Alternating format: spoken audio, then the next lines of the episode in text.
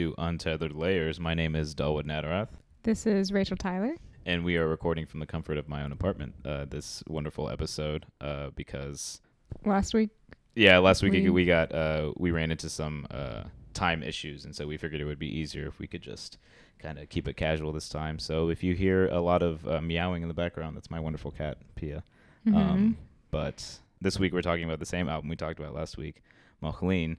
Um, but we figured that since we had more time uh, this week, instead of sort of picking tracks and only talking about them as we mention them, we'll do like a track by track breakdown if you want to do that. Does that sound good? yeah, that for you? sounds great. Yeah, I don't know why I asked you because we had to decide on that before we started recording. Um, so obviously we'll start with the first one, "This Old King," the first uh, single that dropped, and the first lyrics are the namesake for our uh, wonderful little segment. Yeah, you're Untethered right. Layers. Untethered layers. Um, like I said, this was the first single that dropped. Um, surrounding the the release of this album. After that was Proactive Evolution, and then One Mississippi. Um, but this was sort of the the track that ignited like my absolute excitement for this album because it was the first thing that we'd heard from from this entire new era of Y. Um, Yeah, I, mean, I think last week you talked about when One Mississippi came out, mhm. but do you want to talk about when This Old King dropped? Where Yeah, if you have were? any, because I, I genuinely don't really remember exactly where You I was don't? whenever it, whenever Mhm. it came out. Uh, I I, re- I only have that uh, particular memory of one Mississippi because I was like somewhere and I was like I have to be not here right now. Right, I Right, have to listen to this uh, this track. But um, Yeah, I mean, I guess uh, mine's I guess not that specific, but I do Yeah. remember just being really excited Yeah. because again, like we said many times in the last episode, this was the first time that we Mhm. really were able to listen to singles coming out and had to actually wait to Yeah. hear the album, which was really frustrating. And I kind of I almost don't know how I feel about singles sometimes because Really? then when the album comes out, you know, you're already so familiar with mhm. uh, a good portion of the songs. especially whenever you drop half of the half of the actual spoken Yeah. tracks in, in a record before it comes out. Um, but I remember uh, whenever this little king came out, like you said, we were all anticipating it, and I I don't think it was like any huge surprise that Y was coming out with the new album because we had you know relatively speaking our finger on the pulse, so it was just a matter of waiting for the actual like the first single to drop and then the press announcement. Um, yeah, so we, we had our fingers, relatively speaking, on the on the uh, Y pulse. So we were kind of just it was a matter of us waiting for the actual uh, um, official announcement to drop, and then um, whenever this old king came out, it was sort of we talked about the first track on each album being like a good indication of what the the record itself is going to sound like. Um, I think this old king plays really well into that, but I think one Mississippi, in my opinion at least, um, feeds the most directly into the overarching like theme of existentialism that I feel permeates like this entire record, even if all the tracks aren't about it. Yeah, I think. Well, I think that this Old King is a was a good choice for the first single. Mm. I think it's pretty um, indicative of the rest of the album. Yeah, I, I would definitely agree, at least especially with the, the three sound-wise. singles. And I think with the three singles that dropped, Proactive Evolution, uh, This Old King, and One Mississippi, like you said, sound wise and particularly or music wise, I guess. Yeah, uh, and uh, also thematically, I feel like they are the most similar out of any of the tracks on the record. So it sort of surprised me whenever I heard the last three tracks, uh, Barely Blur, Consequence of Non-Action, and um, The Water, because they didn't sound like the single sounded. Um, like like we said, I think those are both three. Those are three really good tracks to drop initially. I think they were really strong uh, singles, but it was kind of usually um, singles that come out don't all necessarily sound the same. They'll have like different flavors of whatever the album's going to sound like. So like I said, it was really surprising whenever I heard the sort of like melancholic piano ballad that was uh, the Barely Blur towards the end of the track or towards the end of the track list. Not to say that it you know I didn't enjoy it any the same, but I remember being like, oh, is this like what the end of the of the album is going to sound like? But um, yeah, this whole King I think was just it sticks out the most to me as just the song that came out first, um, rather than being one of my favorites. I mean, it's really good, but I think we mentioned last week, and also um, I cut out some of what we talked about last week because it was like it wasn't pertinent to what we were talking about. So we may repeat ourselves, but also that was last week, and I don't remember what I said yesterday. So um, uh, if we repeat ourselves, I do apologize. But um, but yeah, this old king being just like the the single to me. Um, and then the the lyrics, you know, the the chorus itself, the there is no other, only this, there is no other.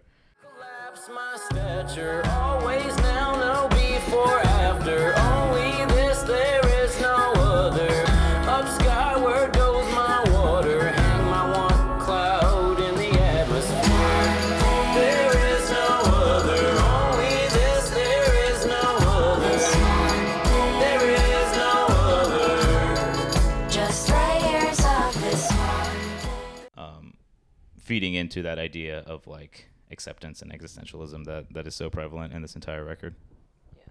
So after uh, this old king, both in the track list and also uh, in release, was "Proactive Evolution," um, a track that is featuring Aaron Weiss. Allegedly, he's he's uh, Aaron Weiss being the uh, vocalist of "Me Without You." You know this, but "Me Without You" is another one of my favorite bands of all time. Um, and he's one of the the chorus of voices that says the "I'm on fire" part.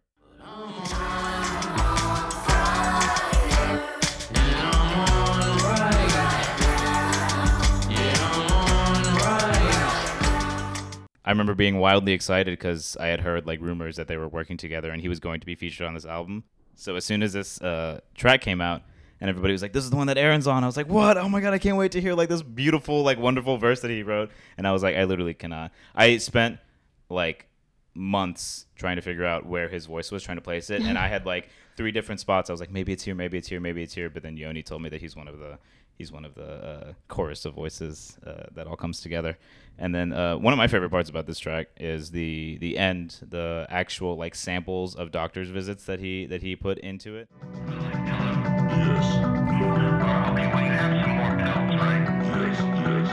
tied up around your neck. I think I read in an interview somebody asked him like, "Did the doctors know you're recording them?" And he was like, well, "I don't think so." He's like, "I don't know." Um, but yeah, just uh, it it cements his uh, sort of almost playful acceptance of the the the health situation that he's in, and um, having having the actual like the those aren't like voice actors putting in like lines that he wrote for them. Like those are actual his actual doctors telling him his actual like diagnoses or anything like that. Um, I'm always a huge fan of like super just like raw honesty and either either in lyrics or in samples and stuff like that. Like I love one of my friends put out a record that he had like his mom read something that she wrote or something on it. Um, just stuff like that. That's like obviously super personal and actual like an actual part of their real life that you can. It, it's sort of like a nugget of one of the few times you can see this person as an actual person rather than somebody who's creating music for you. Yeah, and and the ending that you're talking about is also um, kind of a return, I guess, to the heavy sample uh, style Mhm. that that Y you know was um, so That I was so fond of back in the in the early years. in the Why. early years. Yes, yeah, they were particularly um, inclined to add stuff like that, samples either from movies or in False Saddles. You know, uh, Becky and his, father, the actual voice tracks of them. That that's, I mean, like I mentioned in the Elephant Eyelash episode, which feels like we recorded ten years ago. Um, False Saddles is one of my favorite uh, songs for that reason because it's it's so like deeply related to his actual personal life. yeah, and I mean even in uh, uh, which song is it? January, February, March. Mhm. The that transition track. Mhm. That it's just um, kind of the the sound of people applauding, Yeah. and then that it's like a church bell Mhm. in the background, um, which again is referencing, you know, something kind of religious Yeah. and Even if not like totally in your face, it's it's there, yeah, yeah, Well, again, this whole album is really dealing with the same subject matter that he always deals Mhm. with, which is you know um, spirituality, death, um, disease, Mhm. uh, the body, but it's dealt with in such a different way. Um, spiritually speaking, it's dealt in a more dealt with in a more accepting way. And then whenever you you mentioned the body, which is I think probably one of the most uh, the clearest indications of that is in Mumps. Whenever it's the most visceral, like I can remember him talking the most about his body in Mumps because it's just so like so stark, like so vivid, all the things that he says. But this one is more uh, coded in that poetry that we always we always go back to back in the Elephant Eyelash era. era. Um, but yeah, like he he's speaking. He he, he hasn't uh, found, or he hasn't uh, completely abandoned his original subject matter. He's he's sort of just reworking it into a more like mature um, viewpoint. I would say. yeah, it's just a different outlook. Um, one thing that I am, well, one thing that I noticed whenever I listened to Proactive Evolution on whenever we were listening to it before is how obviously how produced it was, but especially in relation to the videos that they've been releasing recently, the the alopecia videos, um, and seeing how much goes into the making of that album without you even realizing it. Uh, like the the the video I watched today was them deciding between like six different tambourines which one to use, and you know you can barely hear it in the actual album once it's actually done. But the the amount of decision that goes into something and a record like Alopecia, and then this and Moh Lhean, sounds so much more produced than that. So you got to wonder like how much like actual experimenting and how much deliberating goes into even the most like subtle, nuanced parts of the entire album. It blows my mind how much work goes into all of these uh, records, not only like sonically speaking, but also lyrically speaking. You talked, uh, it was either you or Diane talked about in the Mumps episode that um, all of the lyrics sound very curated and they sound exactly like like he he spent a lot of time deciding which words went where, kind of thing. Um, and this and One Mississippi are two of the most prevalent examples of like that super highly produced like going in with a surgical precision and trying to figure out exactly how, how he wanted the album to sound, uh, which is why I think they're two of the most clear indications of how he wanted or, or how he um, wanted the record to sound just in general. Yeah, everything is extremely, um, or everything has a purpose clearly, but without feeling overworked or um, or belabored, I guess. Um, oh yeah, something I've kind of, uh, I guess, also realized about music production because uh, neither of us are really in that field Mhm. at all. Yeah. Um, I'm in computer science for those. yeah, I, none of my interests line up with what uh, with what my uh, career pursuits are. Oh, well, um, well, I think that uh, you know, listening to some more interviews and podcasts, watching videos about music production, and just how how much that goes into it, and how much you um you don't realize. I mean, clearly we know that people work a very long time and, Yeah. and very hard on albums that come out, but um, I think that it really does remind me of uh, art making in the sense of uh, physically like painting. Um, you know, you with with painting, you really start with basic layers, you know, and then you have to you have to build it up in a way that people who just look at the finished piece don't even realize Mhm. how much work is behind that. Um, You ever listen to Song Exploder? I don't know if you've. It's Uh, a- I don't believe It's a so. podcast where they have uh, artists. This is oh, oh yeah, I listened to the uh, Tune Yards one. I Okay, yeah, I listened. the The one that this is making me think of is the the Rostam one, where he, t- he goes on and he talks about Bike Dream. Um, yeah, just like you said, like there's an initial layer that whether wh- wherever that layer is for most artists, sometimes some people start with a beat, sometimes people start with a you know guitar hook or something like that. You can start wherever, but there's always that initial foundation that you build off of, whether it's you know instruments or words. Um, but yeah, I think I think it plays really almost perfectly into the uh, parallel of visual art making. Um, the idea of creating a masterpiece from the ground up and putting different pieces together to, uh, like you said, most people won't even recognize you know half of the pieces, but they all work really strongly together to come together to make a really really beautiful finished product. Yeah, because the most beautiful art is something that looks effortless. And you know that the most effortless things are, are the things that had the most work hmm behind them. Yeah. Uh, one of my friends hates Mark Rothko for that reason. Uh, he, Oh. he hates the idea that he's like, oh, it's just a big black. He, he called it a fat exclamation point when, when we went and saw it at the DMA.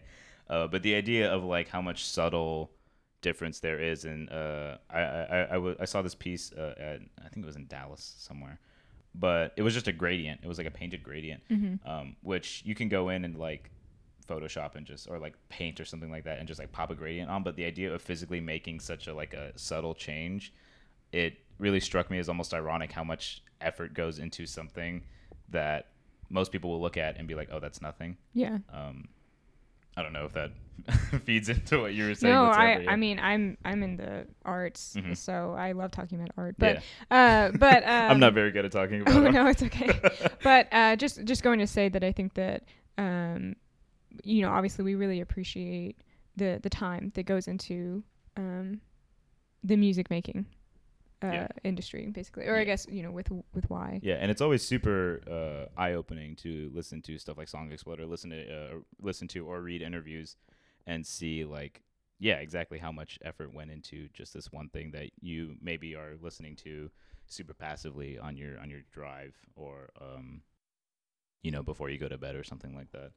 Well, I guess to get a little back on track, um, Proactive Evolution does transition into my favorite song on the album, Mhm. which is Easy. Yes, that is also uh, one of my favorites. I would say it's hard for me to choose between that and George Washington, but um, I just think the track is gorgeous, and I think I latched onto it so quickly because it wasn't one of the singles. I hadn't tired it out yet by the time the, the album had come out. Yeah, well, when the album comes out, the, the first two songs are songs that we were already so familiar with. Mhm. So then when Easy comes on, it it's like, It's like, oh yeah, yeah, you're really what's excited it. this? Yeah, uh, it's just that that track itself is just so absolutely gorgeous, and um, lyrically speaking, it's more like third person and narrative than like super inwardly personal, like majority of Yoni's songs are.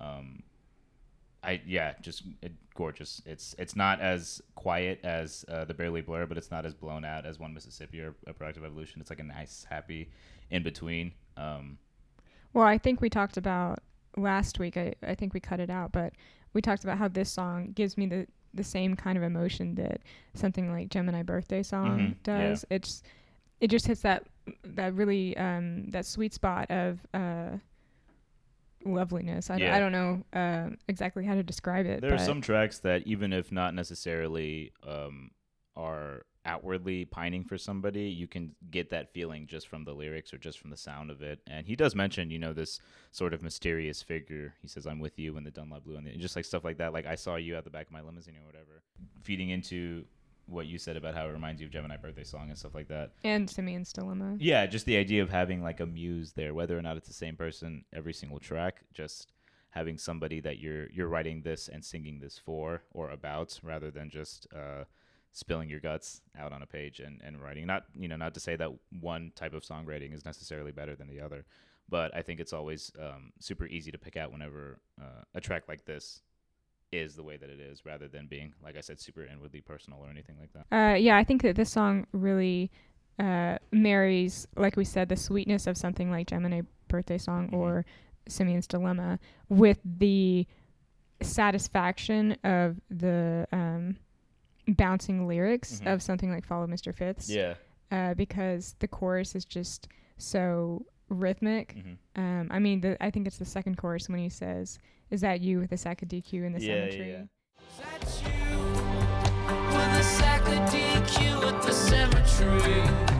Is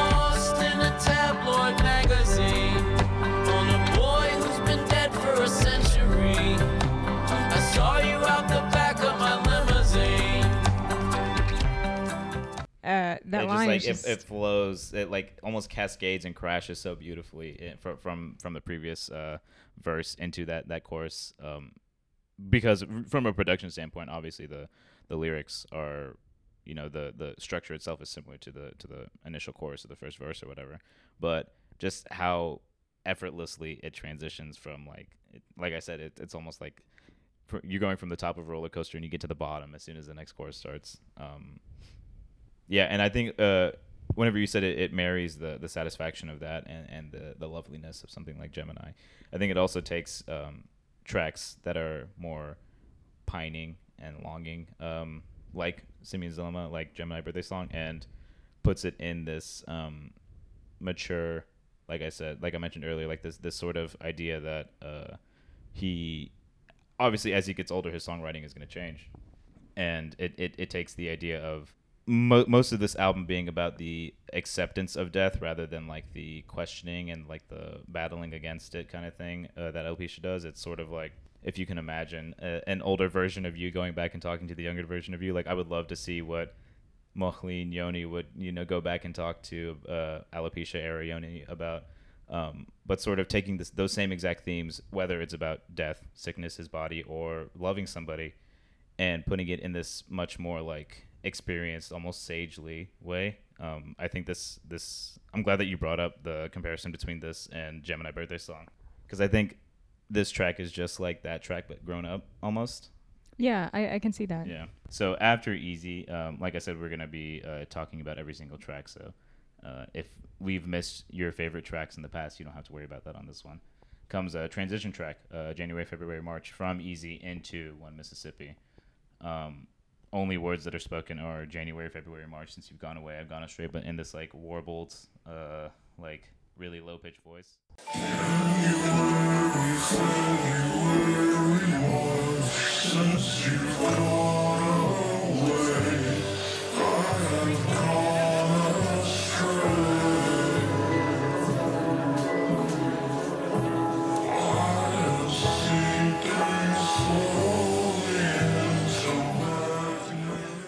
Obviously serving as just like a transition into the absolute just like crash of one Mississippi. That, that's all. That's the only way I can put it because it, you know, it like proactive evolution is so heavily produced. It's so loud. It's so um, I don't know. It's just it's super intense. Uh, as opposed to the latter half of the of the album.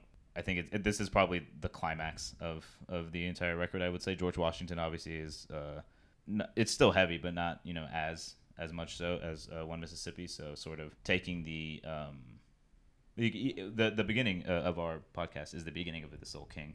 Um, that sort of like sweet uh, guitar going up into the crash of the initial uh, verse of the Soul King. But the Soul King and Proactive Evolution, I think, work really well leading up to a, a, a really explosive song like One Mississippi. I really like the repetition um, within this album. There's a lot of repeated lyrics from Yeah. song to song, and One Mississippi is, you know, a great example of that. Within it, the chorus says January, February, March Mhm. since you've gone away, which is exactly what the song before it said. So, it-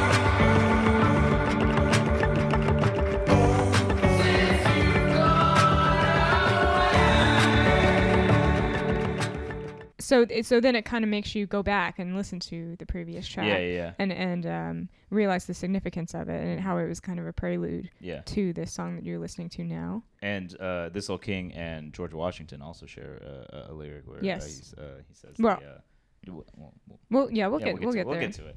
Um, but yeah, like I said, One Mississippi is one of I think the most. Uh, it- it's one of the strongest tracks, both like uh, sonically and also in terms of pertaining to that overarching existential theme that I Theme mentioned of the earlier. album. Yeah, um, it it you know we talked about last week the the comparison between the chorus of this song and the um, one of the hooks in Well Water Black from 2008. Um, the chorus of this being uh, I've got to submit to whatever it is in control, like this this acceptance, this. Uh, I know I gotta submit to whatever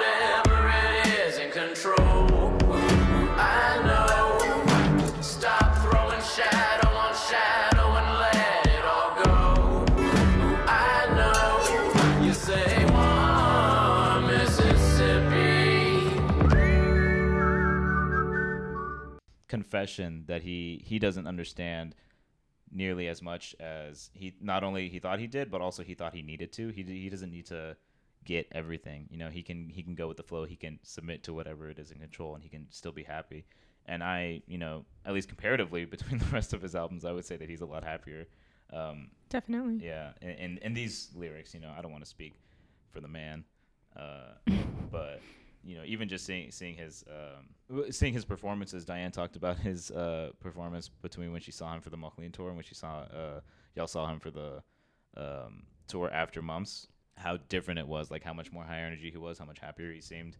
Um, I think a lot of that feeds into the idea of his acceptance of his not insignificance because that seems dismissive and that seems diminutive, but um, the idea of I don't know, like him him accepting the fact that he doesn't uh, have to have all the answers. You know, Right, Yeah, no, nobody ever does, and nobody ever needs to. Uh, yeah, I think I think uh, one of my favorite lines in this song, "One Mississippi," is when he says uh, right here where he says, "My body knows more than I can form with my brain."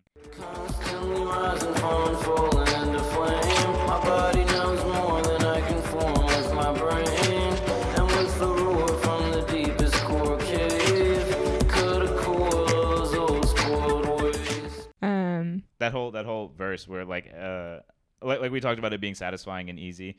Um, the from from one verse to the chorus, just like it crashes really really well. yeah, the the change Mhm. in uh, instrumentation. Yeah, I always find myself dancing whenever I whenever he starts singing "Constantly Rising" from. And we didn't even yeah. talk about the change in inter- instrumentation in that specific part in proactive evolution, Mm-hmm. uh, where it does that that kind of. Um, uh, I think it's at like one minute twenty six seconds or something No, like that. something something maybe like that approximately. I can't remember. I can't remember Yeah. exactly the time, but it's you know in the middle of the song and and uh, the music almost drops out Mhm. uh, of proactive evolution, and the verse is just the vein slack is Mhm. empty. That oh part, my god, I love that part so much. part Yeah. is so satisfying. Alone in the lack, veins slack as empty holes. Hand like a crumpled newborn foal. Stumbling towards a need to undefined defeat.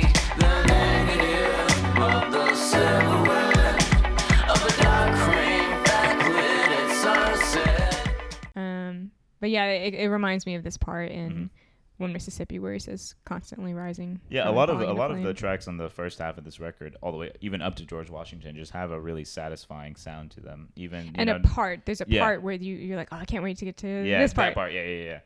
Um, yeah, I guess I never really thought about that. I, I would, I definitely have one of those parts in every single one of uh, the tracks. Like I said, leading up to the the slower ones. Um, I may have one for the water or the barely blur or something like that. Uh, maybe the choruses, but it's not as strong and it's not as like it doesn't pop nearly as much as obviously these highly produced tracks do.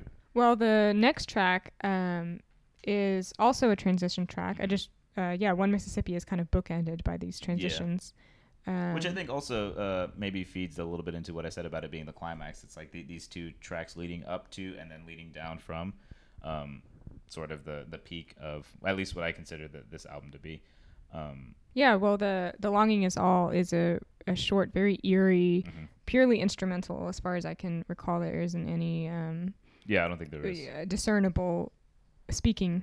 In And a it. pretty long instrumental track. I think it's about like a, over a minute. I could be wrong. Oh, I guess uh, so. Yeah. Yeah, but uh yeah it, it's it's sort of weird because I, I had the realization the other day that I, I had a tendency to call uh tracks like uh, the longing is all and tracks like january february march transition tracks um and sort of i think that um phrase doesn't necessarily do all track service i think lots of albums that are really lyrically heavy can still have instrumental tracks um, without them serving solely as a lead up or lead down from another that's track true. Yeah. um I guess I just call them that because they are on the shorter side. Yeah, and not only that, but um, on this record and also throughout most of Wise discography, they have pretty satisfying actual transitions.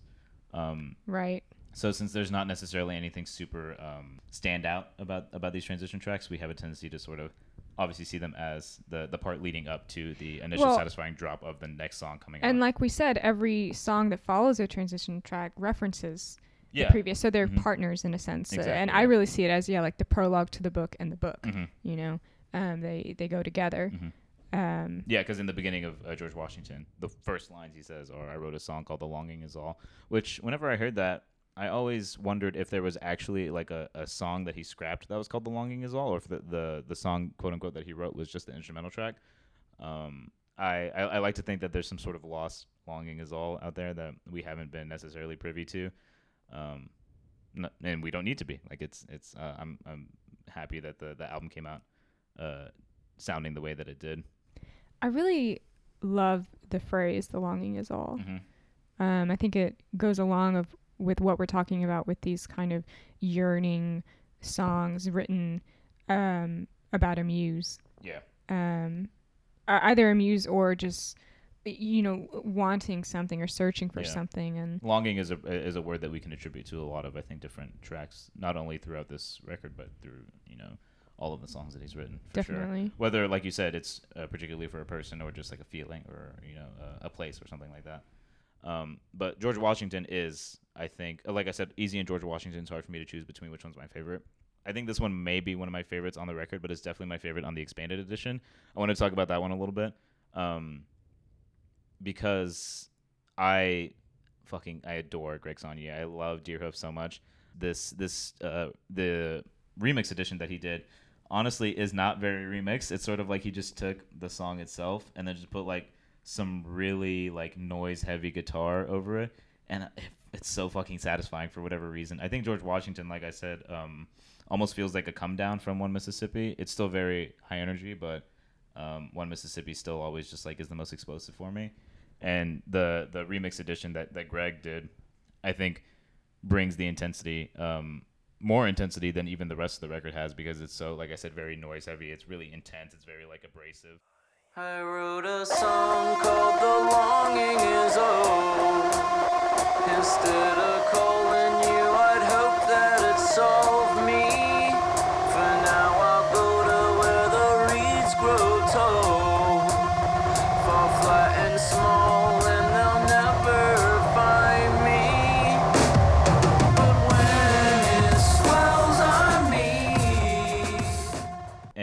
He didn't necessarily you know reinvent the wheel with this track but i think it adds a lot like a really exciting flavor to it. I really don't have a whole lot of like technical reasons why i think the george washington uh, remix is one of my favorites. I just i adore it so much. It's one of my favorite ones to listen to um, aside from the barely blur remix which we'll get to.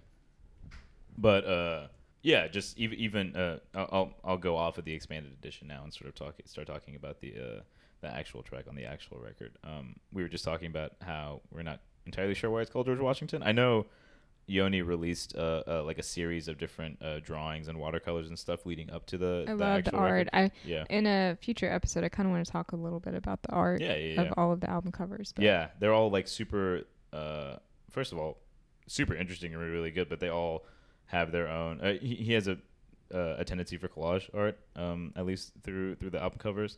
But they all feed into such different, interesting themes that I would love to get to the bottom of. But I also understand nothing about art. so.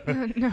Um, but yeah, one one of the images that he uh, released leading up to the release of oh, actually it was the art for the single "One Mississippi," I believe. No, I actually don't think it was the sing. uh, I don't think it was the um, art for any of the singles. I think it was just one of the drawings. One of he- the drawings yeah. inside the maybe. so yeah, he he, re- he released this uh, series of drawings. Uh, oh yeah, I remember actually because remember all the drawings were super cryptic. Like he would post them on Instagram. Uh, I think through the Y uh, profile, and with no caption whatsoever. Just all of a sudden, like after a relatively like I mean I think they updated some you know relatively their social media, but once they started dropping these. Uh, yeah, okay, now it's all coming back to me. I said earlier that we, you know, we weren't really surprised whenever we heard that Moh Lhean was uh, being released. But I remember seeing this initial watercolor and being like, my jaw just dropped, and I immediately texted you and Diane. I was like, "What the fuck does this mean? like, I have to know."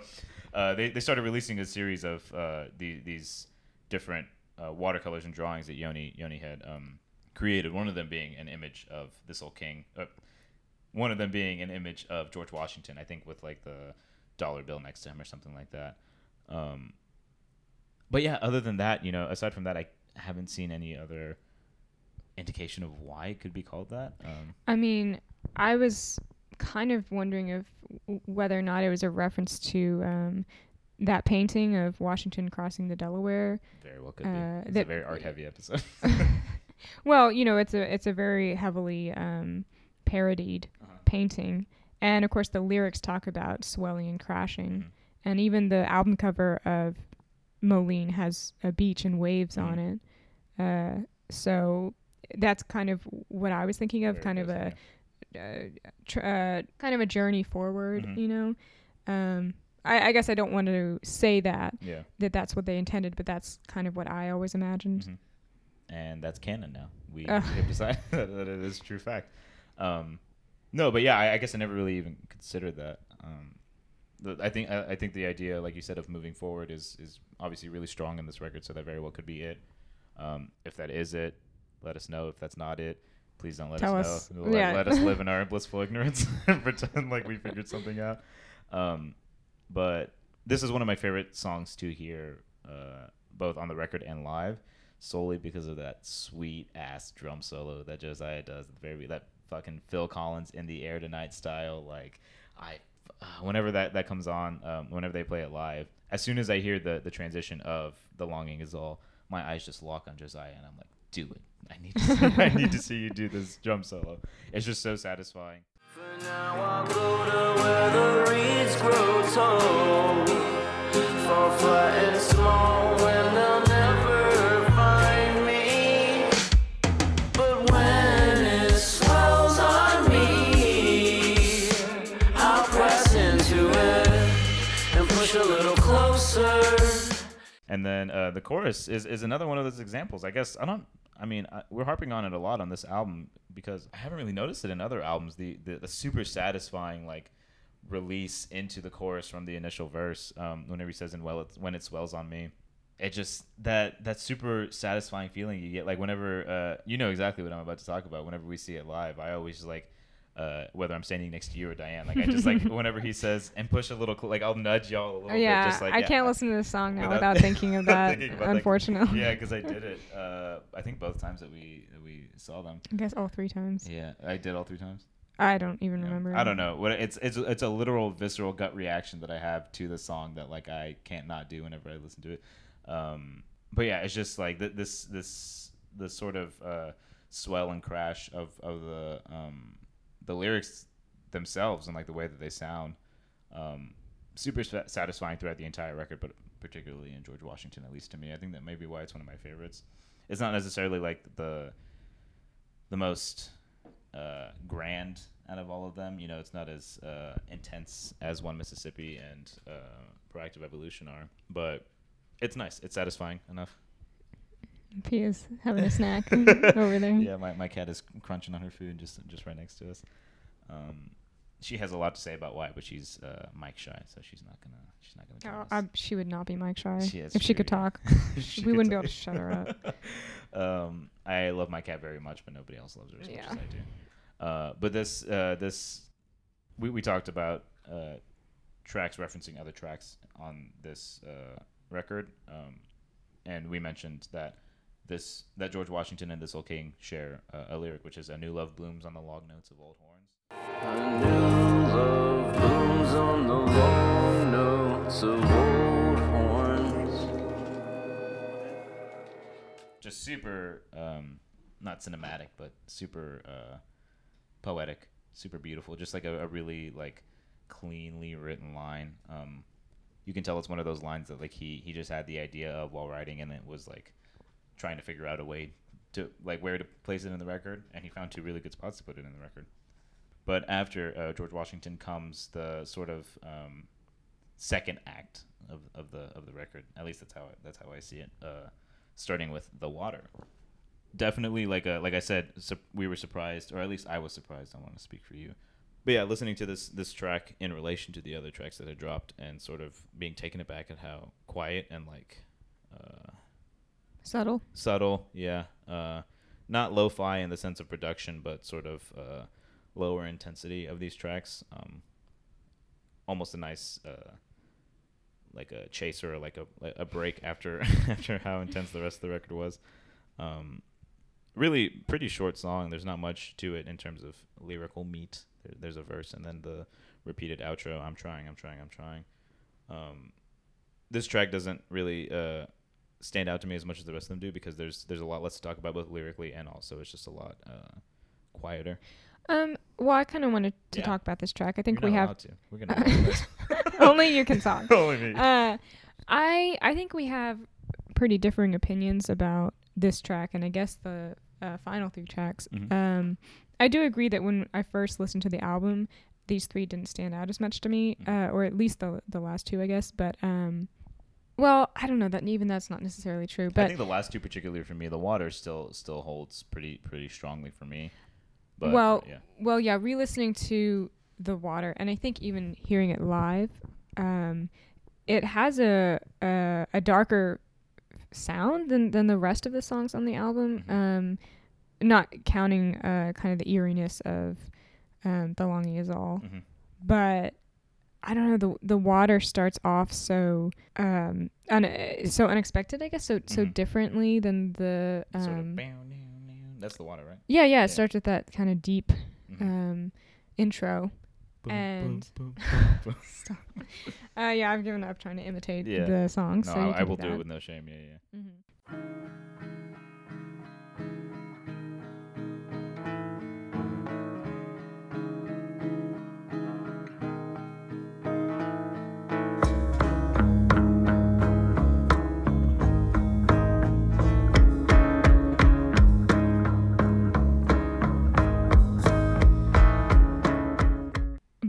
Well, this one, of course, is called "The Water." Uh, there, I think we're realizing this. There's Yeah. a lot of water I, imagery. you realize this? I, I will take no credit in this, this. yeah. album. Well, again, like the album cover itself Yeah.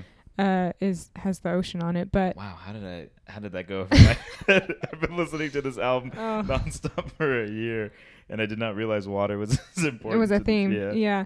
Uh, well, I think there's something cyclical about about water and Mhm. and and again like the crashing of the waves uh, that he references in the previous song, like we just talked about. But and then of course this song he talks about um, being with his brother. And Mhm. do you want to talk about the kind of the weirdness of that lyric? Yeah, I guess because I'm because I brought it up to you last week. I don't think it made it into our uh, into the actual recording that we put out, but where he says, um, Hey, uh, stop. Here. my cat is staring at my couch. she owns this place. It's fine. Um, one of the lyrics is, uh, "And out on the water, me and my little brother, we don't say shit for hours." Um, and I would Or remember, maybe even longer. or, or maybe even longer than than a couple hours. Um,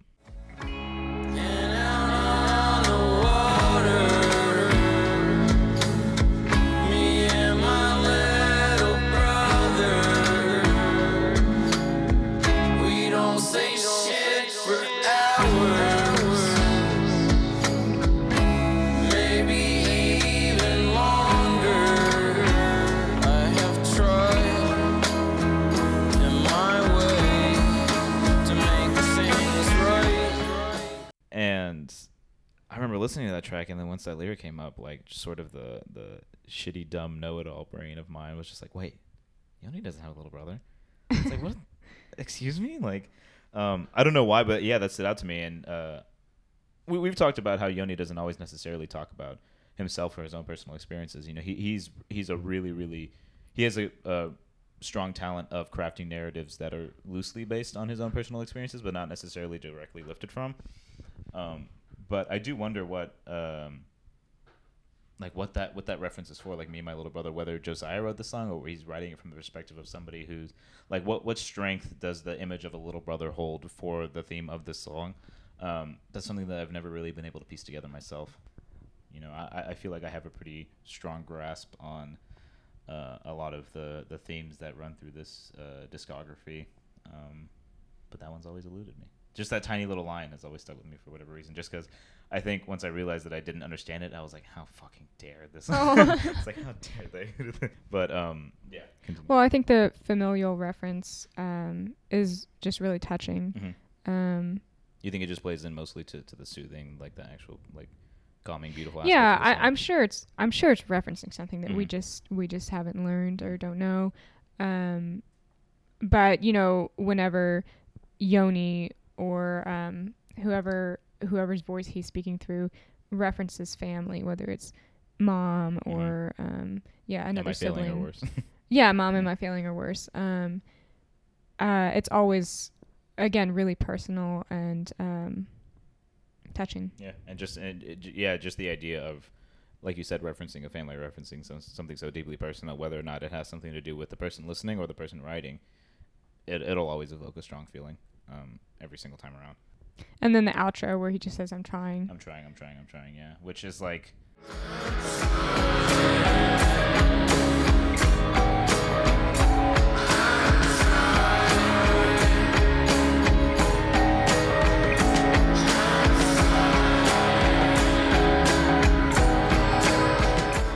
I don't know the the. I would say the most vulnerable he might be on on the track. Uh, like I, I would say he's he's bearing it all On this On- track on- or on, on- this album? on sorry yeah on this record. Um he's bearing it all on this record for sure but this is the most like um almost like shrinking like like i'm i'm not i don't know. Because in, in, in earlier tracks he talks about you know I, i'm I, i'll submit to whatever it is in control like i'm not the master of my own destiny or whatever. But this one sounds almost like pleading like he's like um, you know have patience with me. I'm trying i'm trying i'm trying kind of thing. Um, whether that feeds or whether that goes directly into the the theme of the of the record or if it I think it works really well with the idea of um, like you said family almost uh, subtly brought up in the in this track. Um, yeah it's just like almost heartbreaking. Uh, like just even reading through the lyrics or hearing it um, you know on a fourth fifth or sixth listen you know you kind of realize like oh man this isn't as uh, you know self-referential or you know melancholy as I initially thought. It's you know pretty sad and then uh, after this, uh, I'm trying, I'm trying. After uh, the water comes consequence of non-action, which is uh, more of a, um, at least in my opinion, this track is more of a stream of consciousness written to the to the um, w- maybe uh, instruments written around it. A lot of the, it's very verse heavy. Uh, he, he's got the bridge where he repeats, "Don't you get that mode again? Don't get?" that Yeah, mode I mean, I'm still chewing on this one. I, I Mhm. think that again, it's another one that's not as um, immediately. Uh, I don't want to say immediately satisfying, Mhm. but um, immediately understood. I Mhm. guess.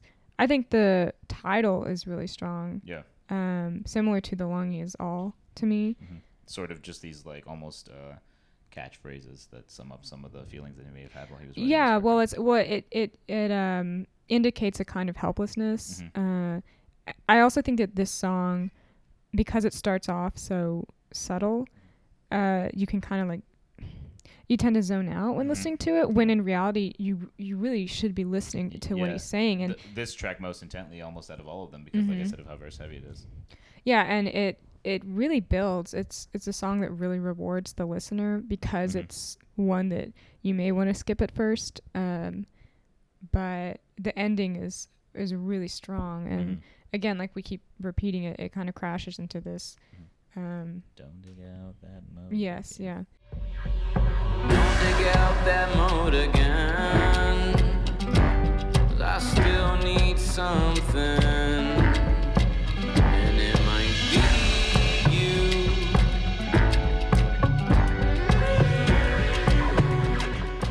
Exactly. The um, did we put that in the last episode? No, we didn't. Oh, yeah, okay, well, we th- can this talk is. about It's. that. I don't know if it's a reference to. Um, well, it's it's the exact same line that, that he writes in one of his uh, one of the tracks on his Snow Jams cover tape, "Moat." He says, "Don't dig out that moat again." Don't dig out that mode again. Love, don't dig out that mode again. Am I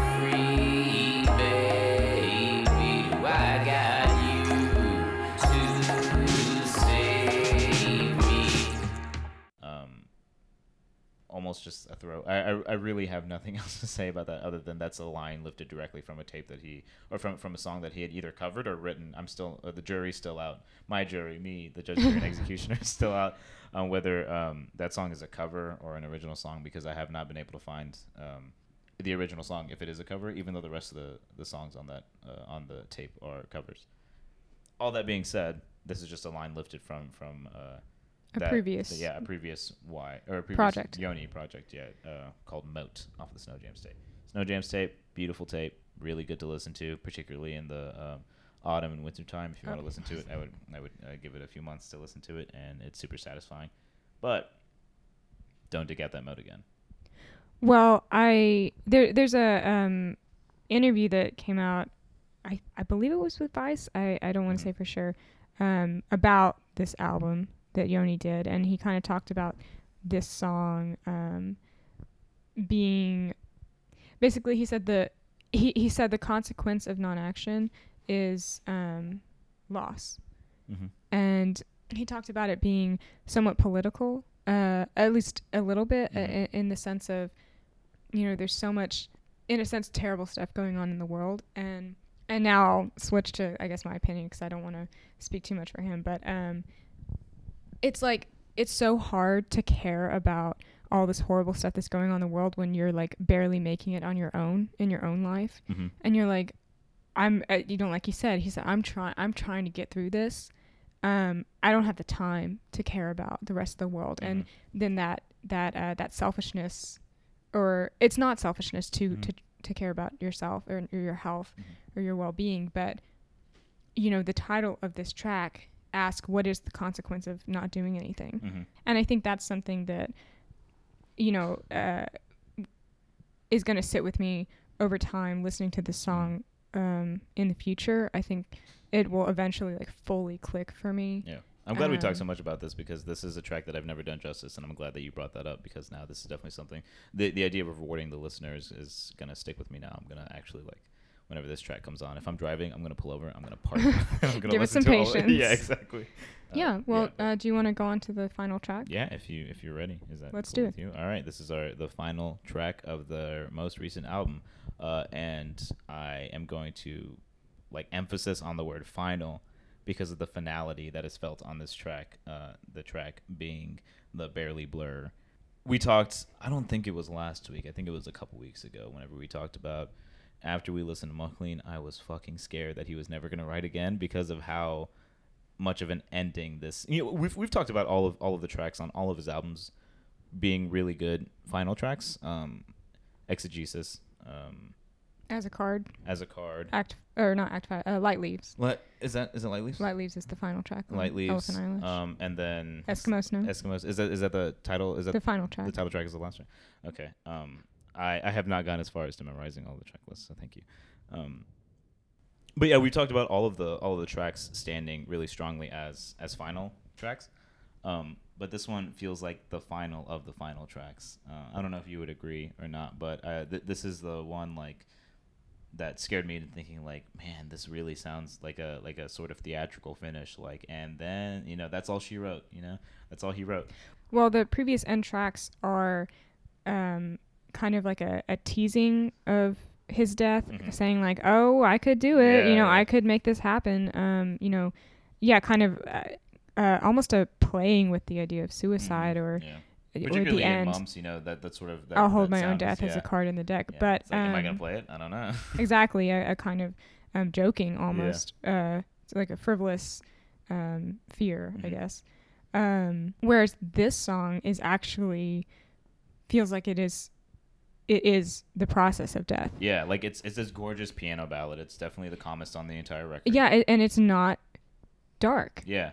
um, i mean obviously the, the subject matter if if you take it to be you know a death or about death Mhm. is dark but um and i don't necessarily know if that's what they intended but it does feel very much to me like someone passing um into something it, it feels like Into the barely blur beyond. exact well exactly Yeah. yes um this song uh, feels like um i was trying to imagine you know visuals for it and you can't help thinking of like evening time Mhm. twilight or maybe even a sunrise but some Water. well some kind of Yeah. interim you know Okay. like a, a transition Yeah. you know uh into something Yeah. Almost like purgatory. ooh that's dark Yeah. um Ooh, we're getting we're getting morbid. But yeah, this um I think going back to what we talked about, the idea of taking themes from previous albums and maturing them into an almost sagely wisdom, like, oh, I finally understand.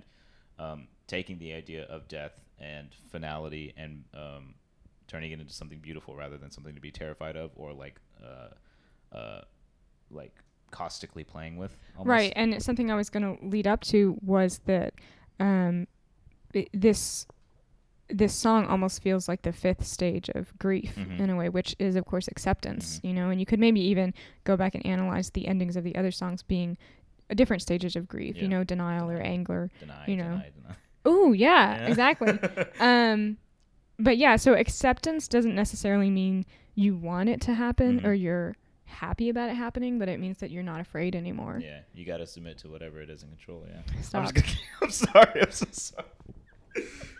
But no, I think like you know, on this final album, on this final analysis that we're doing, we're realizing that you know there's a, there's a lot more that goes uh, into uh, this record, not only through this record but from previous records. Like there's you you I, I've always said that you, um, you can very clearly see him growing up as he as uh, like through through the process of this of these records. Elephant Eyelash is more almost carefree, um, with alopecia being just this deep, deep dark hole, and then Mumps being a way that he coped uh, with crawling out of that dark hole, um, and Eskimo Snow being uh, you know the the almost flip side to that to that depressive slump that he's in, and then this being like the you know he's finally back on top. You know he, he he's he's uh, relatively he, he's calmer. He's you know he's accepted it. He's uh, older now. He he gets it. He's not as uh, maybe he's stressed for different reasons, but uh, maybe not as nihilistic or existentially uh, freaked out all the time. But yeah, this um, this track, the, the end of this track, and l- like I said, the, the entire like just speaking to the the the sonic aspect of of this track, it's gorgeous. It's really open, um, just piano playing, um, and the the ending of it where he just repeats, "Hold on, what's going on?" You know, he's just repeating this phrase basically into the ether. Hold on, what's going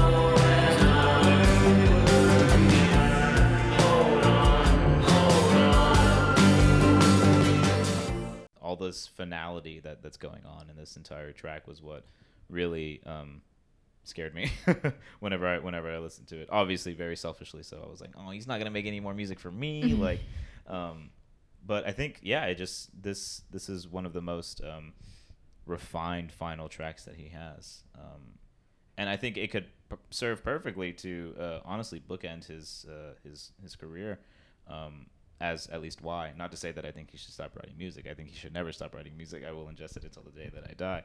But um, yeah, I've just very seldom have heard a uh, a track that so clearly indicates where a person is at, at, at their at their uh, particular stage in their writing process in their life. All right. Well, uh, it seems that we have reached the end of the end.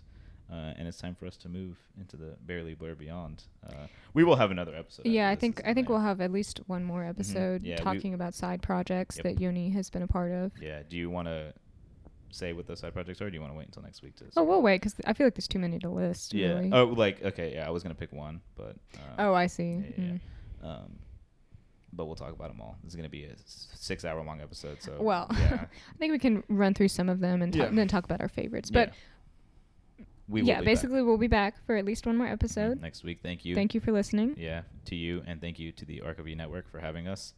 Um, if you have been listening, like let us know. You know where to reach us. It's super humbling to see that like people are actually listening to these like just rambles that her, that Rachel and I are having about the. Obviously, we put a lot of time and effort into into thinking and you know researching these albums, but the idea that anything that I have to say means anything to somebody else who likes this this artist is just like blows my mind. It's uh, so if you have been listening, even if you haven't been enjoying, if you have criticisms of something that I've been saying, let me know. If you have criticisms of something that Rachel has been saying, don't let her know. um, I have a weak ego. yeah, that, that being said, uh, we will see you next week. See ya. See ya. Bye bye.